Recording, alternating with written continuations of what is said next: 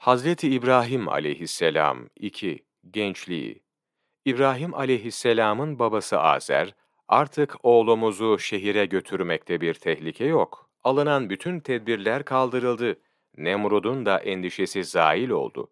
Hatta onu Nemrud'un mahiyetine bile verebiliriz dedi. Bir gün güneş battıktan sonra üç kişi yola çıktılar. Yolda İbrahim aleyhisselam deve, at ve koyunları gördü ve sordu. Bunlar nedir? Bunların elbette bir Halık'ı, bir Rabbi var. Haliksiz mahluk olmaz. Acaba beni yaratan kim? Anası benim dedi. Ya senin Rabbin? Baban. Peki ya onunki? Nemrut. Nemrud'u yaradan? Annesi sustu. Böyle konuşma yavrum dedi. Azer bir an düşünceli kaldı. Sonra karısına döndü. Zannederim ki kahinlerin bahsettiği çocuk bizim oğlumuz olacak dedi. Bize yeni bir din getirecek. Ertesi gün babası İbrahim'i aleyhisselam Nemrud'a götürdü.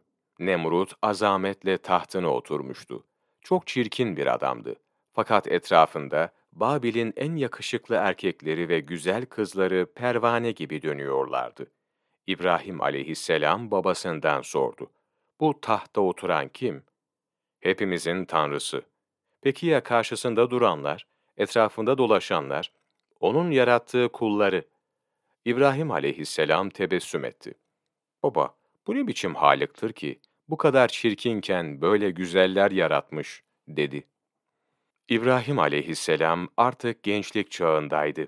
Nemrut tarafından katledilmek korkusu kalmamıştı. Azer put yapar ve bunları satılmak üzere İbrahim aleyhisselamla pazara gönderirdi.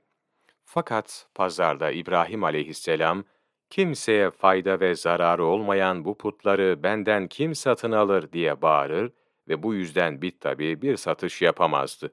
Akşam olunca da putları nehire götürür, başlarını suya sokar, haydi su için diyerek kavmiyle istihza eder, onlara dalaletlerini bildirirdi.